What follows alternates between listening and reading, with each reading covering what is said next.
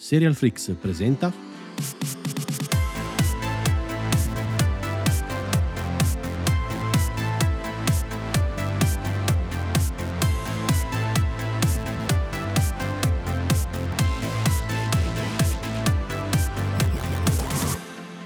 Benvenute, benvenuti e benvenut al nuovo episodio di Arcade, il podcast di Serial Freaks dedicato ai videogiochi. Io sono Andrea Uh, questa settimana parleremo, come avrete visto dal titolo, di azione e narrazione nei videogiochi, ma prima di tutto i dovuti ringraziamenti intanto per, uh, per gli ascolti degli scorsi, degli scorsi episodi. Uh, grazie, grazie a tutti e um, vi ricordo che Arcade è su tutte le piattaforme podcast, per cui seguiteci un po' ovunque su Apple Podcast e Spotify potete anche lasciarci qualche stellina di incoraggiamento, grazie. E, ehm, e, poi ci trovate ovviamente su tutti i social, eh, Twitter, Instagram, Twitch e YouTube, eh, arcade underscore podcast. Fatta la dovuta introduzione, è ora di presentare l'ospite di questa settimana che è Giacomo. Ciao Giacomo. Ciao. Così fa un po' alcolisti anonimi, però vabbè. Esatto. che esatto, non è tutto alcolismo non è del tutto sbagliato, in effetti. Esatto, infatti volevo preparare un gin tonic per, per, fare questa cosa e poi invece non ho fatto in tempo e quindi sarò sobrio. Eh vabbè, tra l'altro purtroppo stiamo registrando a distanza, quindi io sarei anche senza gin tonic purtroppo, quindi forse è meglio così. Perché la mia bottiglia l'hai finita? Eh sì. L'hai scolata? sì. È andata. È andata, purtroppo sì. E, appunto con te volevo, volevo parlare di, di, narrazione nei videogiochi anche perché sappiamo che abbiamo opinioni un po' divergenti diciamo su, su alcune cose per cui era, era, carino anche parlarne insieme e vedere un po', vedere un po' appunto questo tema insieme. Dai. Allora beh innanzitutto quando si parla di, di narrazione nei videogiochi eh, si parte praticamente dagli albori, perché se ci pensi si è partiti con cose semplicissime, penso tipo a, al gioco del tennis, cos'era Pong si chiamava. eh. sì, mio fratello tra l'altro aveva un Commodore, credo che sia ancora a casa dei miei. Ecco. E dovrei resumarlo, riesumarlo e tipo venderlo. E passare le serate cifre, a giocare esatto. a Pong. No, non lo eh. vendo.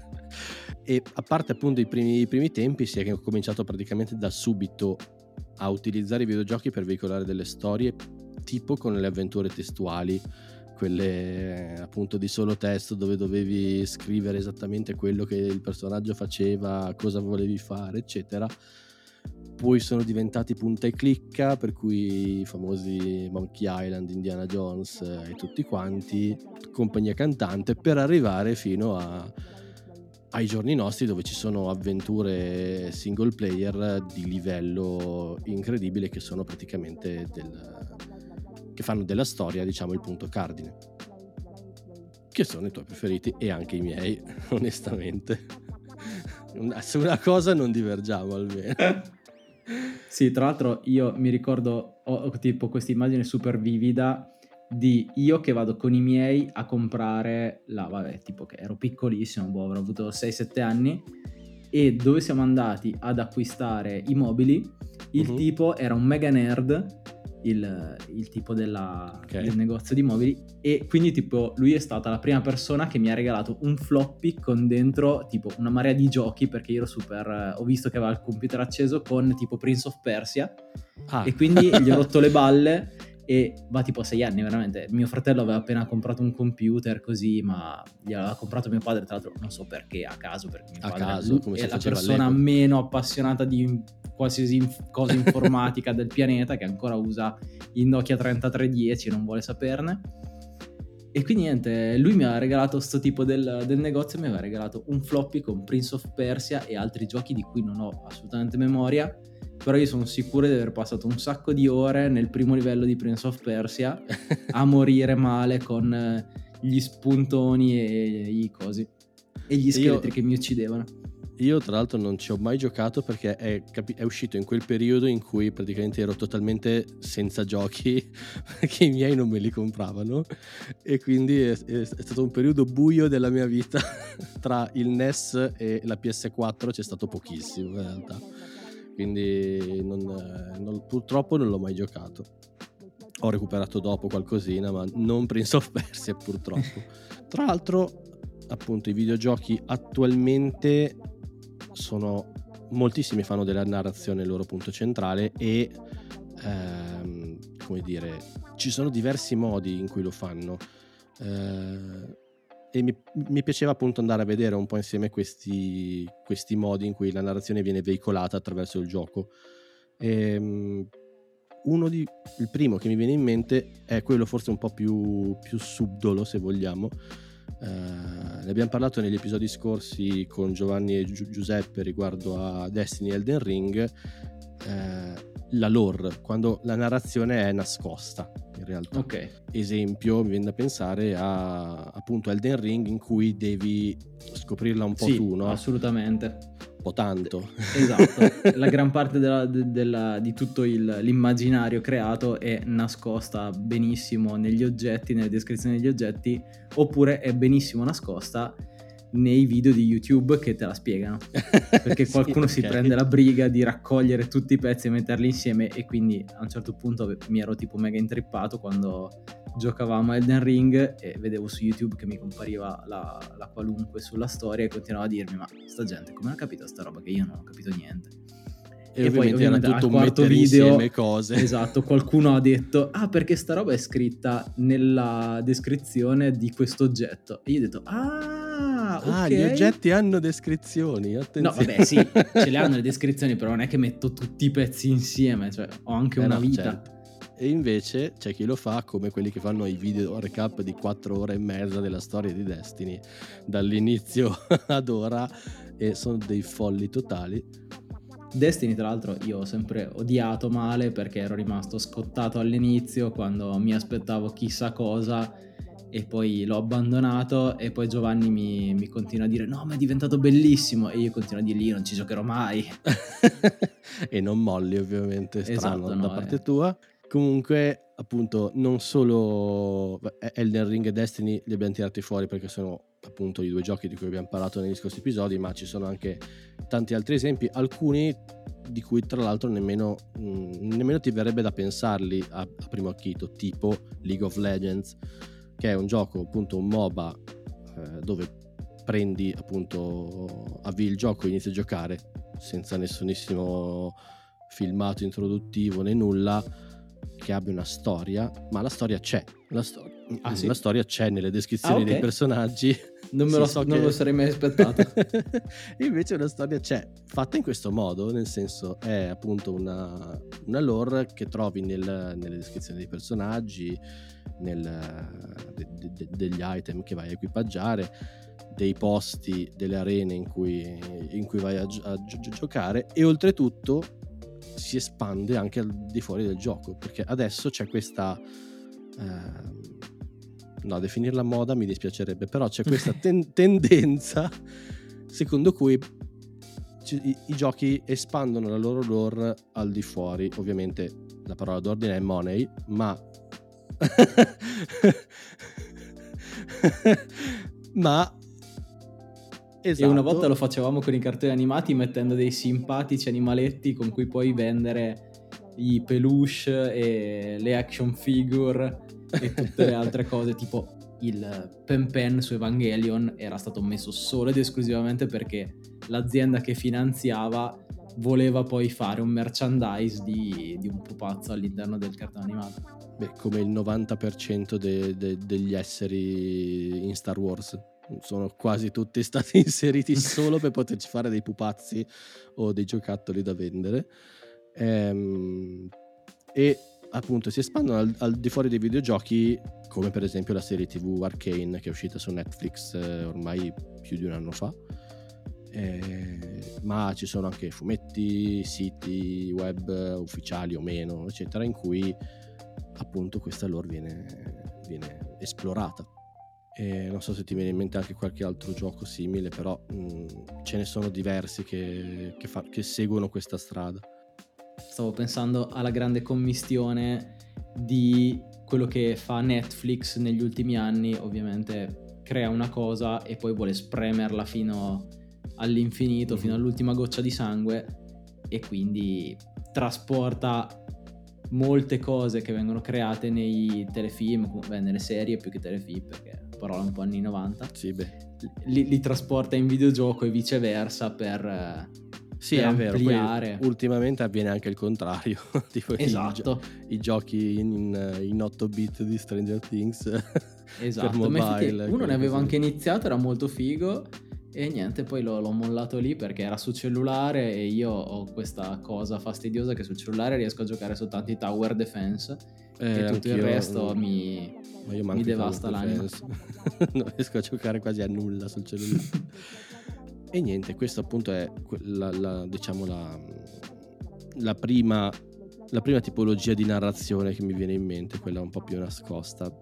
Poi, totalmente dall'altro lato del, del campo, c'è quella invece dove la narrazione è la regina, che è un po' il- invece il fulcro del nostro episodio, che sono le avventure single player eh, story driven, no? Mi viene da pensare, le prime che mi vengono in mente sono quelle della Naughty Dog, quindi The Last of Us e Uncharted. E so che qua tu, tu stai già ridendo perché ovviamente so qual è la tua una grande su faida Uncharted. su Uncharted. No, Uncharted mi è piaciuto tanto, i primi tre, e poi quando è uscito il quarto io mi aspettavo una grande... ehm, mi aspettavo tanto. Insomma, io sono una Mhm. persona che si aspetta sempre tanto dalle cose.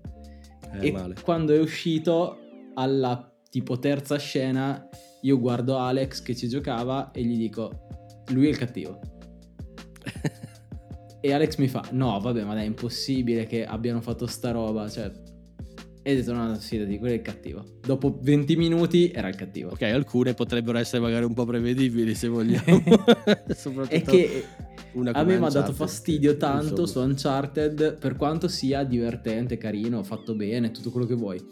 Non mi è piaciuto il ripetere così, ehm, non insistentemente, però così palesemente la stessa identica dinamica. Ovvero, lui fa le sue cose, fa un po' la cazzata, arriva la moglie o comunque la tipa di turno che gli salva il culo, vanno avanti insieme e finisce che sono tutti contenti. E quindi poi c'è lei che si arrabbia, poi loro fanno pace, poi lei è un po' scazzata, però un po' si vogliono bene e quindi va avanti così per tre giochi. Io ho detto al quarto, vabbè, succederà quarto qualcosa di diverso e spoiler no. C'è, c'è- c'è solo un fratello di mezzo che com- com- complica un po' le cose, ma la dinamica, la dinamica di base, bene o male, è sempre quella. Eh sì, cioè quella, io mi aspettavo boh, un po' di un cambiamento. Invece, invece no. Sì, è Eh. stato cioè, quel franchise che si, si poteva un po' Diciamo che è una tipologia di storia che, ok, puoi variare fino a un certo punto, mm, poi ovviamente deve ri- rimanere entro certi canoni, non è che puoi fare chissà quali mm, mm, mi- miracoli narrativi, però io l'ho trovato insomma comunque un bel gioco con tutti i suoi problemi per carità, però per me è un gran bel gioco come The Last of Us, soprattutto la parte 2, ho trovato molto superiore alla prima. Ecco, io la seconda non l'ho ancora giocata perché ho detto, eh, non lo so, il primo era così figo che mm, fare una cosa ancora più figa mi sembra difficile. Quindi vabbè, rimaniamo nel dubbio. E invece Nel ce l'hanno nel fatta, te l'assicuro io. E niente, appena finisce quello che sto- a cui sto giocando adesso, che non nominiamo per niente, e magari ci giochiamo. Comunque, tornando a noi, si tratta appunto di questi giochi story driven in cui la trama è assolutamente il fulcro di tutto. Eh, è una storia ovviamente scritta da un autore, scriptata. eh, tu, per- tu sei il personaggio principale, giochi quella storia, non hai nessuna possibilità di uscire dal selciato eh, se non magari qualche area un po' più ampia per cercare il collezionabile. Eh, c'è tanta, tanta influenza del cinema, nel senso si vuole creare un impatto forte dal punto di vista visivo, narrativo, delle emozioni forti. Deriva forse da un, certa, un certo sentirsi succube del videogioco rispetto al cinema, no? Sempre, il videogioco è sempre stato considerato di serie B rispetto al cinema, non è una vera arte, l'è sempre stato bistrattato. Sì, è stato Eh. sempre un po' lasciato lì come cosa secondaria, ma perché sicuramente c'erano dei grandi interessi del, di chi lavorava nel cinema. Poi ovviamente diventando più grandi, tra virgolette, anche delle, delle persone nate già nel periodo del, in cui i giochi esistevano, magari qualcuno ha detto, vabbè, io non voglio entrare nel mondo del cinema, però mi piacerebbe fare il fotografo e il regista e qualsiasi altro lavoro legato al mondo dello storytelling e hanno detto ma perché non, in- non evitare il cinema e dedicarmi totalmente al videogioco in cui posso raccontare le storie in maniera anche differente rispetto a quello che è il cinema. Differente, comunque... immersiva Esatto, hai molta più libertà, non sei comunque vincolato a delle scelte e a dei pubblici definiti, quindi insomma dai, sicuramente no, no. tanta gente ha visto della libertà molto più in quel senso. Sì, c'è stato un periodo di, di libertà creativa che adesso, mm, adesso, si trova magari forse solo nel, negli indie, però sì. ci, sono stati, ci sono stati anni in cui veramente... Mh, mm, uscivano giochi uno più figo dell'altro, sia a livello visivo che narrativo. The Last of Us secondo me è uno di quelli. E appunto ovviamente hanno preso tanto dal cinema, tantissimo, tanto che eh, ci sono spesso delle polemiche quando escono giochi di questo tipo eh, soprattutto dei gamer hardcore eh, con 118 virgolette eh, che si lamentano che eh, ma è troppo scriptata e eh, ma allora a questo punto andavo al cinema e eh, ma c'è troppa poca libertà di scelta e non posso fare niente non comprarlo. Bravissimo. Se sai che a te piace Call of Duty, ti piace sparare, ti piace il PvP, non prendere un gioco che è story driven, prendi un'altra roba. Cioè, neanche io prendo, cioè, anche io so che mi piacciono i giochi story driven. Non è che compro COD o non lo so, Fortnite o qualsiasi cosa in cui il focus principale è combattere qualcun altro, comunque un PvP. Esatto. Perché so che sbroccherai male dopo tre secondi perché sicuramente mi one shottano come un pivello. Queste polemiche escono sempre, regolarmente, ogni volta che esce un gioco guarda caso un gioco magari che vende, eh, ov- ovviamente questa polemica arriva sempre, però diciamo che lo lascia ovviamente un po' il tempo che trova, nel senso che al di là di quello che dicevamo, allora vabbè non comprarlo, però nel senso, allora piuttosto mi guardo un film, sì, ma è una fruizione passiva. Sì, esatto, Ora, è molto diverso Posso, so che tu non l'hai ancora giocato, però sono passati due anni, tre, posso fare un mini spoilerino di The Last Ah no, no, io amo 2. gli spoiler, puoi dire così, okay. puoi anche dirmi come finisce, eh, non so, boh. No, vabbè, no, no, sto comunque schiscio perché magari so che c'è chi sta guardando la serie che non ha ancora giocato e quindi non dirò nulla. Però ci sono delle scene nella parte 2 molto violente, molto crude, eh, dove Ellie, la protagonista, fa delle cose molto violente, parte tutto con una cutscene, poi nel momento di massima violenza compare il tastino, il cerchiolino, premi X, e te lo fa fare a te. Ah sì sì, eh, ma anche nel, anche nel primo succedeva, no? Anche nel primo, sì, però in, nel 2 c'è un momento specifico che ti ah, okay. viene proprio eh, se, ma, cioè, da dire ma io non lo voglio fare. Cioè, invece... fallo, fallo, fare a Ellie io non lo voglio fare.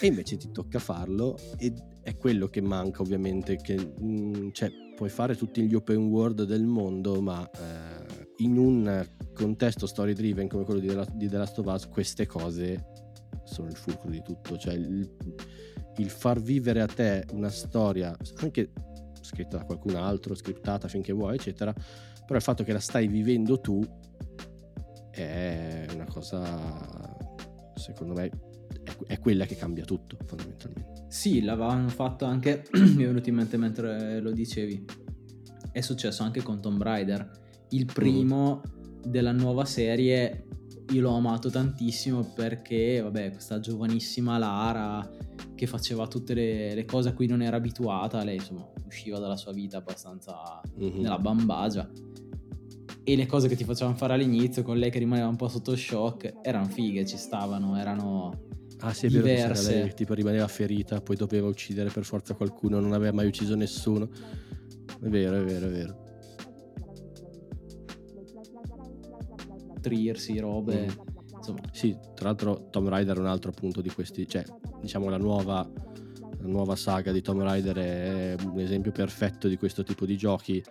Resident Evil mi viene in mente anche appunto storia scriptata, pochi spazi di divagazione, più che altro per appunto cercare collezionabili o c'è un mini dungeon tipo le tombe di Tomb Raider appunto che vai a cercare eh, la tomba eccetera, sono proprio sì, mini divagazioni mini dalla storia, esatto, mini boss. Eh. Tra l'altro era successo anche con eh, Final Fantasy 11 se non sbaglio.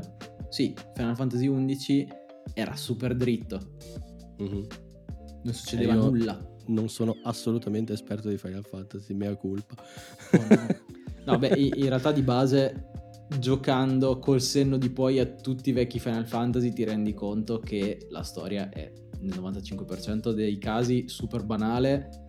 Alcune cose le, le capisci veramente all'inizio, quindi giocandole, comunque vedendole adesso, tante robe io ci sono rimasto dopo ci sono dei giochi che ho riapprezzato tanto, tipo Final Fantasy X io l'ho odiato perché non mi piaceva il calcio, c'era mm. lui come personaggio iper mascolino e tutte le, le sue robe da, da maschio, vincitore, giocatore di calcio, lui super certo. famoso, eccetera, vabbè.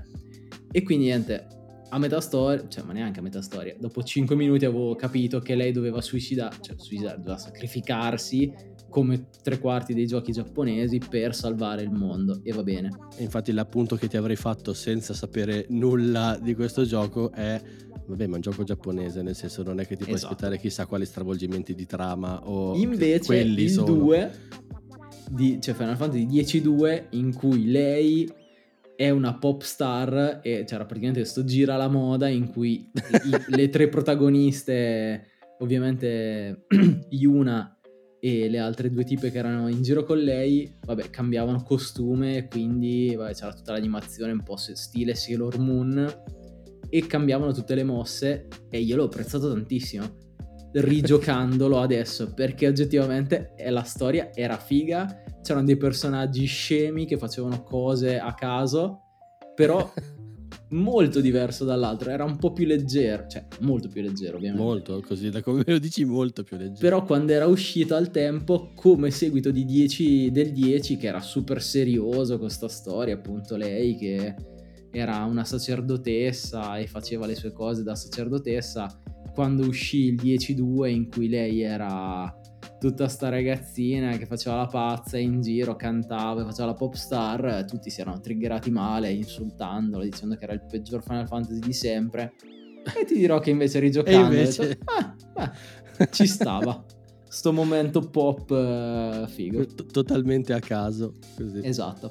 Mentre l'11, come dicevo, era una strada dritta e non potevi assolutamente fare nulla e io invece arrivavo da Final Fantasy 9 in cui di base a un certo punto diventa un open world, puoi andare ovunque, puoi esplorare qualsiasi cosa e quindi quel, quel Final Fantasy XI mi aveva molto destabilizzato. Era un po' un ritorno, diciamo un ritorno indietro, ma a livello di tempistiche, non di qualità del, del contenuto. Bravo che mi hai dato l'aggancio per gli open world perché era appunto il, il, il passo successivo, nel senso abbiamo visto giochi dove la narrazione è nascosta nelle descrizioni degli oggetti, altri dove invece ti è sbattuta in faccia perché vivi una trama lineare dall'inizio alla fine come se fosse un film interattivo, che non è un film interattivo ma ne abbiamo già parlato, e poi ci sono quelle cose a metà che vanno tanto di moda adesso che sono insomma i giochi open world. 3, 3 o 4 titoli a caso, Horizon, sia Zero Dawn che Forbidden West, eh, gli ultimi di Assassin's Creed da Origins in poi, eh, Red Dead Redemption 2, insomma ce ne sono tantissimi, che mischiano questi due concetti, ovvero c'è una storia principale scriptata da seguire, ma intersecata con decine di storie secondarie, eh, di sottotrame degli NPC, di, eh, anche qui di dungeon, cose da trovare, eccetera. E appunto la narrazione story driven si fa un po' da parte per lasciare la scelta al giocatore, cioè è il giocatore che decide quali, quante storie seguire contemporaneamente, può ignorare completamente la trama principale per seguire altre cose eh, eccetera. Può livellare malissimo per arrivare a one shottare i boss. A one certo shottare i boss alla fine. esatto. Oppure fare tutto di fila alla trama principale, arrivare al boss, mm, provarci 800.000 volte perché non ha livellato abbastanza. Quello tendenzialmente sono io. e... Finché poi ce la fa e ti rimangono solo le quest secondarie da fare. Però adesso la tendenza, purtroppo per fortuna, è questa. E ci sono diversi, diversi appunto giochi che seguono questa strada, questo tipo di narrazione. Sì, sicuramente Horizon l'avevo apprezzato tantissimo.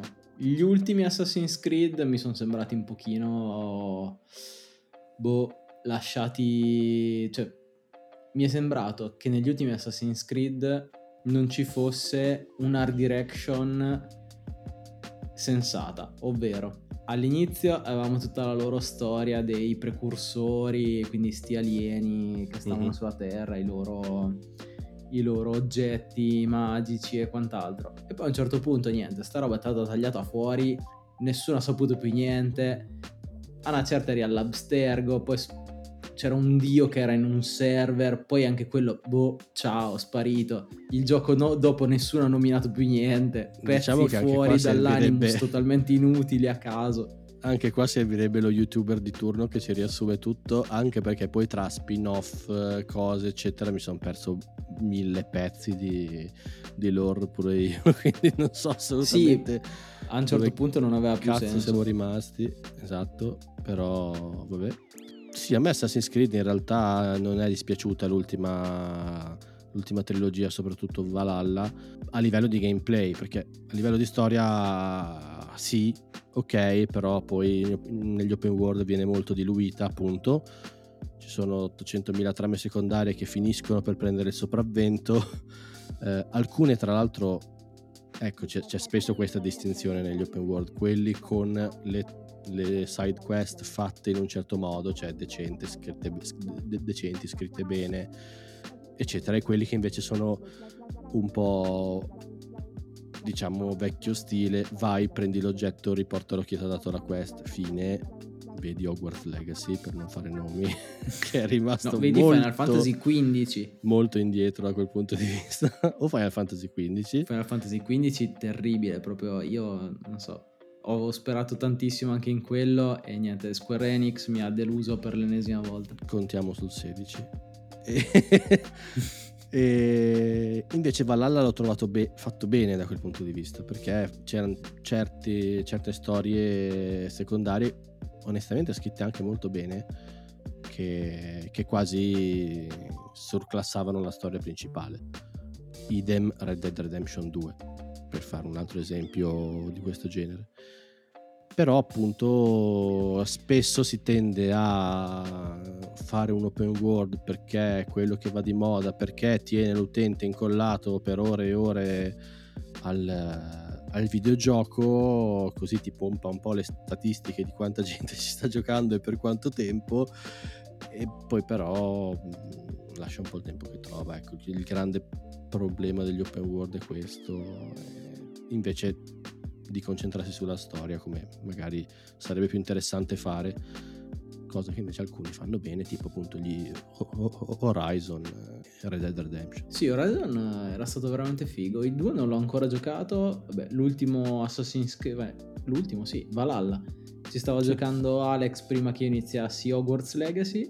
Non so la storia mi ha lasciato cioè la storia non è che ne abbia giocata chissà quanta però il mondo mi sembra un pochino cioè mi sembra molto ampio, le quest sono fighe, quelle secondarie, però in generale mi è sembrato un pochino...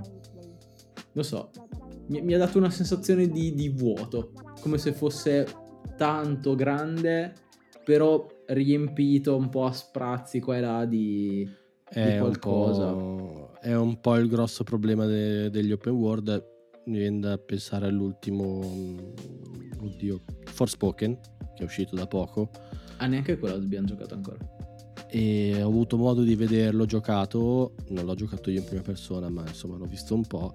E ha questa mappa incredibilmente ampia, completamente vuota. Ah, ok. Ci sono veramente pochissime cose sparse per la mappa. Alcune devi solo tipo attraversare intere zone correndo in parkour senza fare assolutamente niente. I nemici sparsi qua e là, sì, ok. Però a livello narrativo non c'è niente che mi giustifica avere una mappa così ampia. sì, cioè, il parkour già visto, già fatto. Ciao. Eh, sì, c'è. ok l'hanno fatto anche bene, par- questo parkour magico, eccetera, però mh, mm, ho bisogno di altro, ho bisogno di ciccia nei, nei giochi, ecco come dire. Sì, non so, ho visto soltanto dei gran trailer che sembravano molto belli, però poi non so assolutamente cosa eh, succede. tanto, mh, mm, cioè, così a primo occhio tanto fumo e poco arrosto, ecco. Però pare invece che la storia principale sia molto molto molto bella. Ah, ok. Quindi Almeno. a quello diamo, diamo, credito. Tra l'altro, dopo aver insultato mezz'ora Final Fantasy, potremmo dire che il remake mi è piaciuto. Non per l'ho ancora quanto... giocato. Volevo, eh, non l'ho ancora giocato. È figo. Cioè, per quanto sia molto lineare e alcuni pezzi ovviamente potevano essere saltati alla grande, potevano essere accorciati tantissimo perché per dire alcune cose ci mettono 6 ore, ma va bene ci sta e quello comunque. Beh, il diciamo gioco intero gli... se lo dovevi tirar fuori. Diciamo che gli torna comodo considerando che l'hanno diviso in due parti. Esatto. È stato figo, è stato figo anche il finale. Mi è piaciuto come hanno spostato l'attenzione di una cosa su un'altra, di come ti hanno spiegato cosa succede perché succede. Bello, mi è, mi è piaciuto. Mm, ovviamente dopo la delusione gigante di Final Fantasy XV e la delusione ancora più grossa di Kingdom Hearts 3 che per me dopo Kingdom Hearts 3 la, la Square Enix poteva tranquillamente chiudere i battenti e, e non farsi vedere mai più, esatto potevano scomparire nel nulla ti dirò che invece Final Fantasy VII quel remake non mi è dispiaciuto per niente. Bene è nella mia lista infinita di cose da giocare nel, nel prossimo futuro per cui, per cui rimedierò presto. E, ehm, torniamo invece al discorso principale perché c'è un'ultima categoria di cui non abbiamo ancora parlato ed è quella in cui la narrazione c'è, è scriptata, ma è eh, a bivi e quindi è il giocatore a scegliere davvero la storia, la, la storia che vuole vivere. Ovviamente si, si, parla in questo caso di giochi tipo Detroit Become Human, Life is Strange, As Dusk Falls, uno degli ultimi usciti. Eh, tutti quei giochi in cui è il giocatore che con le sue scelte influenza la trama, influenza i personaggi, i rapporti tra i personaggi, eccetera. Quei giochi che hanno la possibilità di essere ri- rigiocati per scoprire sentieri e finali diversi, che a fine capitolo ti danno sempre il riepilogo delle scelte fatte in modo di che chi ha possa... scelto co- esatto, di, e, quanti, e quanti, di quante di persone quanti... hanno scelto quella roba lì. E così magari se c'era da salvare o uccidere una persona, vedi quanti sono delle merde e quanti invece, quanti invece sono brave persone. Tra l'altro sì, Detroit figo, ma tutti i loro giochi sono sì. sempre molto interessanti. Poi loro, boh, tipo con Detroit mi sembra, erano finiti anche loro un po' in mezzo ai casini perché facevano fare degli orari improponibili, delle robe credo assurde. sì, credo di sì. Però Detroit sì, mi era piaciuto molto. Mi è piaciuto un po' meno As Dusk Fall perché, cioè, sì, fotograficamente bello, però non so, graficamente mi aspettavo una roba un po' pochino più, non so, diversa. Uh-huh. E non ho veramente capito il finale. Eh, non ci sono ancora arrivato al finale. Niente spoiler. Sarebbe molto interessante vedere le scelte che hai fatto lungo la strada. Ma in realtà abbiamo cercato di salvare quasi tutti.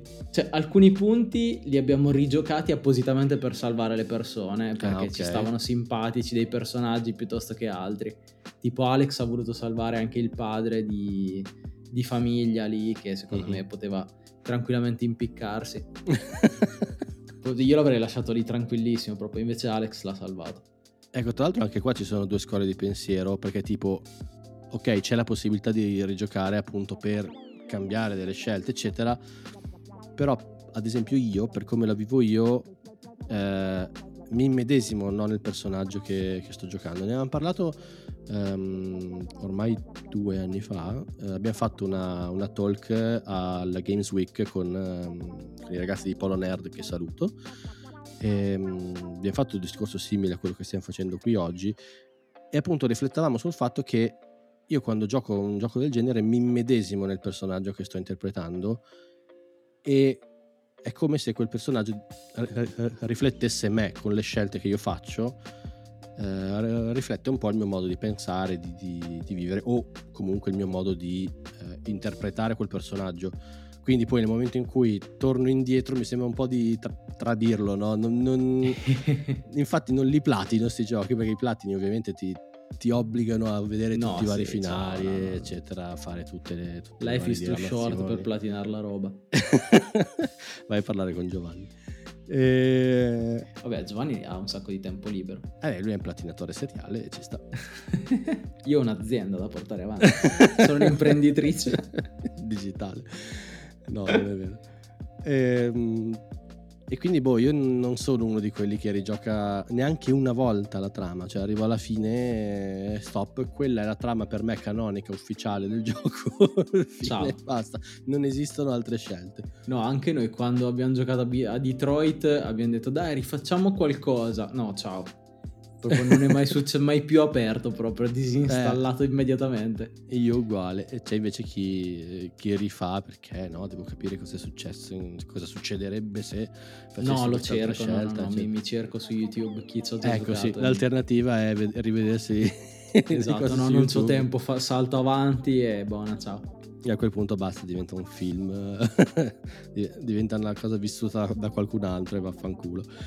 Life is Strange invece che avevi nominato ci era piaciuto tantissimo perché ci abbiamo giocato insieme io e Alex mm-hmm. e Life is Strange ci era piaciuto veramente veramente tanto. Il primo ci ha tipo sconvolto l'anima ma soprattutto cioè sia per la storia ovviamente, perché la storia era veramente carina. Lui ha voluto salvare tutti, io avrei lasciato molta gente indietro, però Alex noto, noto comunque un, un, pattern in questo, cioè comunque tu comunque lasci, vorresti comunque lasciar morire qualcuno. Sì, sì, qualcuno se lo merita. Sì, sì, io sono della scuola che non si può salvare chiunque. Ok. E invece Alex è un pala... cioè io sono un serpeverde 100%. Non l'avrei mai detto. E invece, eh, grazie. Invece Alex è un grifondoro paladino puro e quindi tipo lui non può mentire perché sennò perde i poteri da paladino e deve salvare tutti perché altrimenti poi sta male. Ecco, io sono più come Alex. E quindi tipo in Life Purtroppo, is Strange... per fortuna. in Life is Strange ci era piaciuta tantissimo la colonna sonora, ma perché tra l'altro era...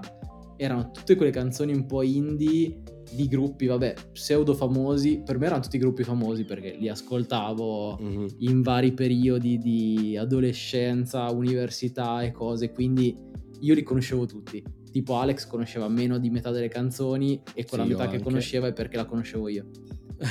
Però la colonna sonora ci è veramente piaciuta tanto, c'è quel senso di malinconia che secondo me viene trasmesso in maniera molto bella e ovviamente nel finale Alex ha salvato Chloe e invece ha detto no, sti cazzi, salviamo la città. Ecco. ah vabbè, ok, però hai sal- almeno hai salvato la città. eh vabbè, tutta questa fatica per salvare tutti e poi adesso vogliamo farli crepare, no, adesso crepa lei. Bravo, giusto, giusto così. No, cioè non si poteva. Il 2 è anche figo perché ti, ti, spiega un sacco di cose, come lei è diventata, tra virgolette, il cattivo della situazione, cosa gli è successo quando la protagonista del primo se n'è andata. Non abbiamo giocato il secondo, che non mi ricordo neanche il titolo. Comunque la seconda storyline mm-hmm. di Life is Strange, ma abbiamo giocato True Colors. Anch'io, che mi è piaciuto True Colors moltissimo. molto bellino. Sì. Mi aspettavo onestamente che fosse un po' più lungo.